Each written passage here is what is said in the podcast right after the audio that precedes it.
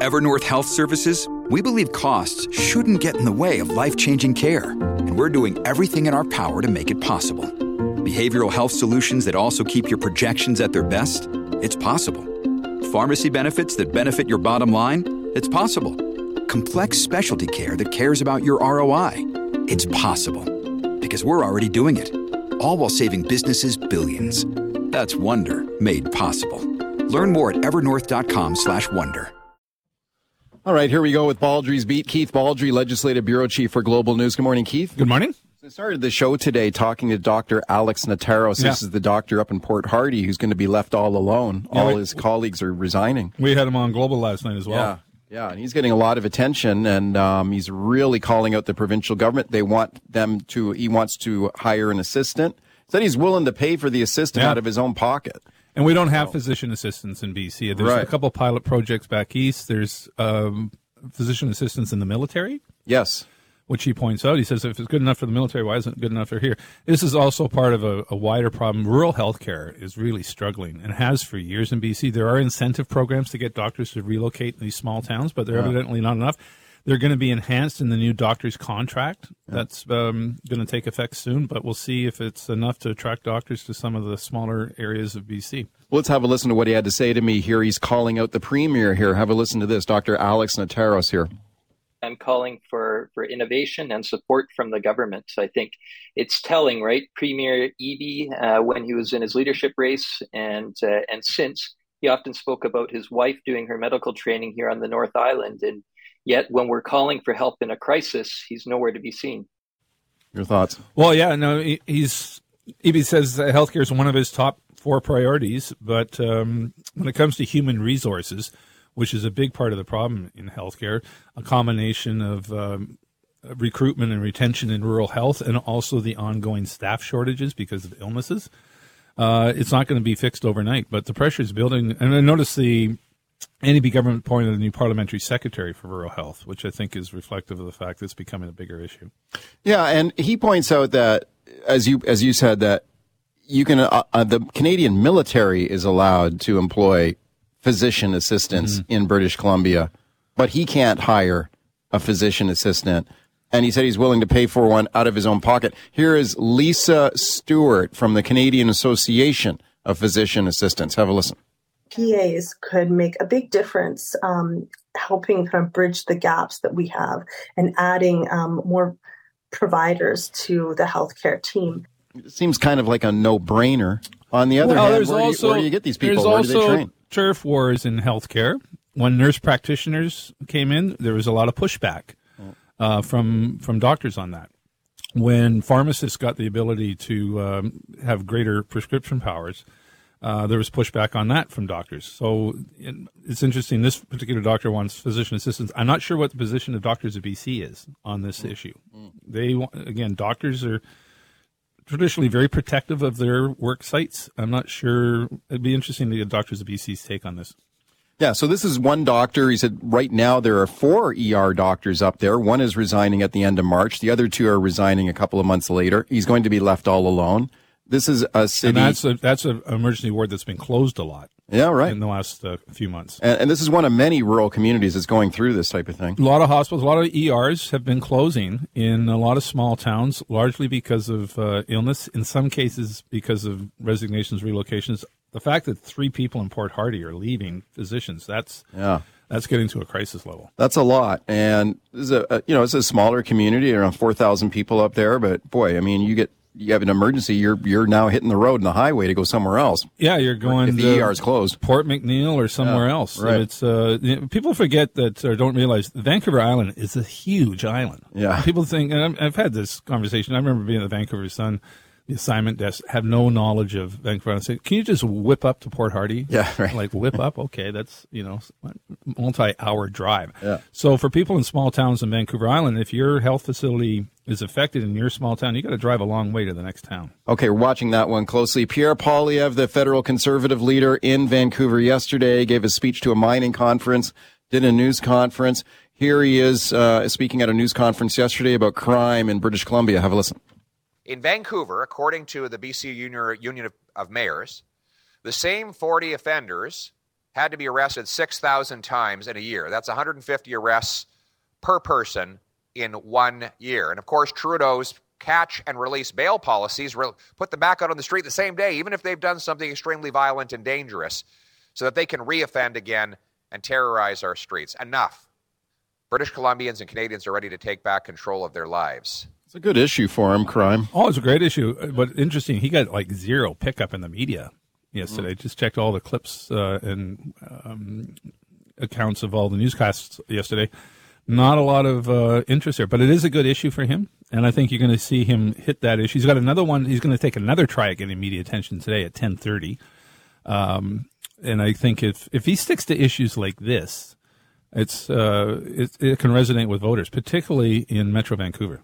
He was on the Jas Johal show yesterday uh, mm-hmm. as well, speaking out. So you know, earlier on, after he, immediate in the immediate aftermath after, after him becoming leader of the Conservative Party, there were complaints he wasn't talking to the media at all. So there seems to be a strategy now to do more outreach well, and more media. He's doing so, two news conferences in yeah. two, two days. Well, that's that's good. pretty good. That, that's good, and I believe I agree with you that this crime issue is a good one for him. He talks a lot about housing mm-hmm. in British Columbia as well. He talked a lot about that yesterday. Talk housing, is, talk crime, are, yeah. talk healthcare. Yeah. That's what voters are looking at. They're yeah. not talking about the truck convoy. They're not talking about Bitcoin or World Economic Forum. And he yeah. seems to be getting away from that. Yeah. And uh, we're still a, a, long ways out from a, an, another federal election, but it, it's interesting to see. We had Trudeau in town here this week as mm-hmm. well. So, you know, this is going to be quite a fight. You're going to see these guys a lot in Metro Vancouver in, the, in the months ahead. As we get closer to an election, um, Trudeau's going to be in Metro Vancouver over and over again, as he will be in Metro Toronto and Metro Montreal. Other big story in, in Vancouver this week uh, seems to be a sports story. Uh, Bruce Boudreau and well, what happened? The coach, uh, the coach being unceremoniously fired there. I mean, everyone in BC knew this guy was going to be fired. The way this handled, this was handled here by management of the team. I still wish we had Neil Macrae around. Yeah. He'd just be ripping the Canucks one, and justifiably so. Uh, yeah, this would be red meat for Neil, too, for sure. Have a listen to the way this was reported yesterday oh. on Fox News here, the firing of the Vancouver Canucks coach. Listen to this. Former Washington Capitals coach Bruce Boudreau has been fired by the Vancouver Can- Canucks. The team announced the change Sunday, less than a week after President of Hockey Operations Jim Rutherford said major surgery was needed to fix the Canucks. Rick Tocchet was hired as Boudreau's replacement. Fox News, I don't take Fox News seriously anyways, but now, again, the Canucks and, and Tocchet. Boudreau, Tocchet? Tocchet Canucks. Tookit. Boudreau. Oh, maybe they're thinking about the toque you wear on your head there. They're thinking about Canada there. Well, Americans have never been known for their knowledge of things Canadian. I am surprised they're talking hockey at all. Yeah, no, it's. Uh, but I remember you, back to the old Vancouver Whitecaps, yeah. the original Vancouver Whitecaps. Get to the N, the um, NAS, the old NASL North America Soccer League championship game yeah. in Vancouver, uh, or a playoff game. And I remember ABC News carrying it live, and Jim McKay, the renowned sportscaster for wild for the Olympics and everything, rec- um, called Vancouver the quaint little village of Vancouver. Oh, and that got enormous media attention at the, at the time about the ignorance people would show south of the border to things north of the border. Okay, so Ameri- Canucks, I like that. Canucks Americans are, are learning that the Canucks fired Canucks. Bruce Boudreau and uh, hired Rick Tocchet instead. But you know, the thing with this is, I think for a lot of fans, they were siding with Boudreau, obviously. Oh, for sure. The way he was sure. he was treated. Yeah, he had his personality was uh, yeah. just came through, and, and he was very popular. Um, I don't think a lot of people blamed him for the, the club's woes. He, like I said yesterday, he's dealing with the, the hand he was dealt by Jim Rutherford yeah. and his predecessors. Uh, I thought Squire Barnes made a really good point on Global yesterday about how Aquilini, the owner, made a mistake where he hired the coach before he hired his general manager and his management team, and the management team didn't hire Boudreau. And so now Rick Tocchet's in there. He's buddies with Rutherford. Yeah. And the other manager, there. they go back a number of years, so it's a lot of personal connections there. And Boudreau just what didn't have the ins with Rutherford. Personally, I'm hoping that the losing streak sort of continues. You here, get in so the Connor can, Bedard sweepstakes. Yeah, improve their draft pick chances here yep. to get that top pick. Right now, it's like seven and a half percent chance the Canucks could get the number one draft pick. You know, even if the Canucks finish dead last, given their luck and or their absolute lack of luck when it comes to drafts, they probably yeah. still wouldn't get the first pick because it goes into you know you don't automatically you go into a pool. Sure. And the, the lower you are in the standings, uh, the more chances you get. The Chicago Blackhawks are the Yeah. overwhelming favorite to get the Right first now. pick as the last place team in the league. But maybe we can give them a run for money if they if we keep losing. lose, lose, lose. Lose, yeah, just go in the tank. Keith Baldrey is my guest. Phone lines are open 604 280 9898, star 9898 on your cell. Doug in Richmond. Hey, Doug. I was just curious, isn't the place in Port Hardy, wouldn't that be the place for a nurse practitioner uh, since we actually don't have uh, doctor's assistants at this point? Yeah, that's a good question. Again, it's getting people, in, incentivizing them to move to places like Port Hardy.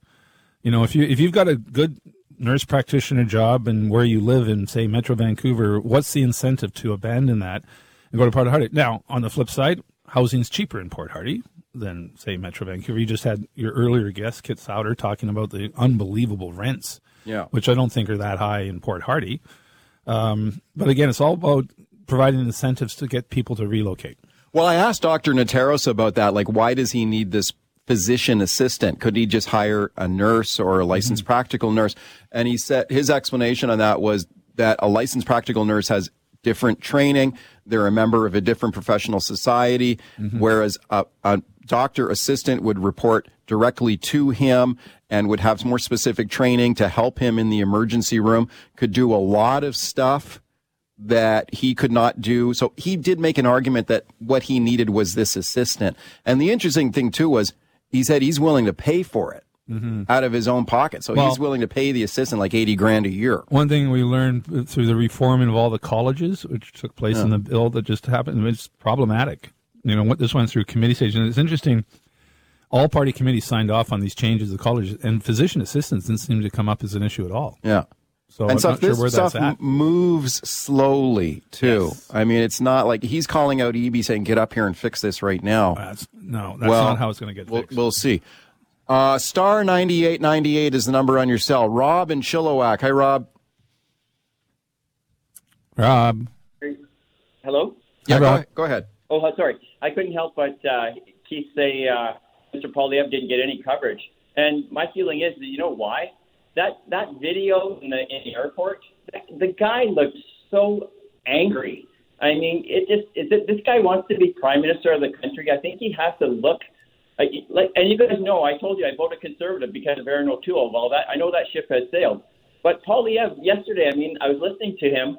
What what does he have for policies? He says nothing. But I believe that video, those videos are it's just so high school like. It doesn't make any sense to me. And I know he has followers and I know people look at it, but I just can't see this guy beating Trudeau, in my opinion. So thanks guys. Have a good day.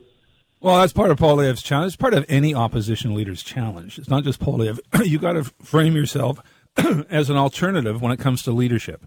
It's not being about attacking all the time. You've got to put forth some alternatives and to look like you're a leader in waiting. And and again, all opposition leaders have that challenge, not just Pierre Poilievre. We talked about the airport video yesterday. Mm-hmm. This was a social media video that he uploaded walking through a crowded airport and uh, saying that Trudeau's his, his flight was delayed and it's Trudeau all his fault. Is Trudeau's fault. And Paul, listen, Poilievre has been very effective at social media. It's one of the reasons that he be, he won overwhelmingly the Conservative Party leadership. The thing that you know, and we go back to a, sort of a talking point we discussed yesterday was. Is this effective though in the next step forward, and that is winning power and becoming Yeah. prime minister? A lot of people got to don't- more. You need to widen. A lot of voters do not consume social media, uh, and he's got to get he's got to broaden. Be I, I'd put the the iPhone away for a while, Mr. Poilievre, and concentrate on policy. Teresa calling from the interior. Hi, Teresa. Good morning to you both. Hi. Um, I'm just wanting to say when I heard about Port Hardy, our little community has been without uh, emergency and x ray for months. Our x ray was opened again just before Christmas, three days a week, but if the tech comes and she's needed in a different community, she's taken. And I just don't understand and we have uh, three doctors in our community. My doctor is leaving the end of March, and another doctor is leaving the end of September. To me, this government is out to lunch. They they sit on stuff, and they got to do um, interviews, and they've got to do some research. And BC and another community in the uh, north are the only provinces in Canada that haven't implemented the. Um, oh, sorry. Where, where, where do you live, by the way? Which north of Kamloops. Cam? Okay, thank you, thank you for Barriere. Okay, Barriere. Well, thank you for the call. Well, we spoke to the mayor of Barriere last Yeah. week on the show. Interesting. She just said two doctors are leaving there. Yeah. Didn't know that. Yeah. And you got three doctors leaving Port El, Port Hardy. There's going to be a, there's a lot of doctors retiring. Yeah. And these are not just family; they're just doctors. Uh, it's going to be interesting whether the rural health crisis is going to get much worse before it gets better. Mary on the island. Hi, Mary. Go ahead. You got 30 seconds. This, this is okay. This is for new medical students. I think they should tie bursaries. I think they should offer bursaries to new medical students and tie them either to a location or to uh, these family doctor positions that they need to fill. And uh, because I think we also lose doctors to the U.S. I heard a cosmetic uh, person interviewed on uh, uh, NW uh, a few months back, and I, I'm sure he was trained at UBC, and then he went to make the big bud, bud bucks south. Thank you. Yeah, so the new contract does have a few wrinkles to it that is supposed to uh, woo people into family doctors. More than just wrinkles. I mean, it's a pretty good high salary, three hundred eighty-five thousand dollars. But again, it's a challenge to get people to move to small towns.